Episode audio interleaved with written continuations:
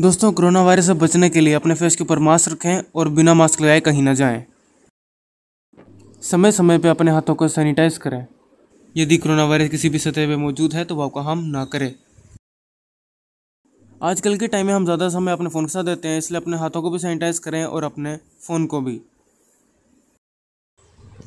दोस्तों, वैसे तो घर से बाहर कम ही निकलें, लेकिन जब भी आप निकलें घर के बाहर तो सोशल डिस्टेंसिंग का पालन करें।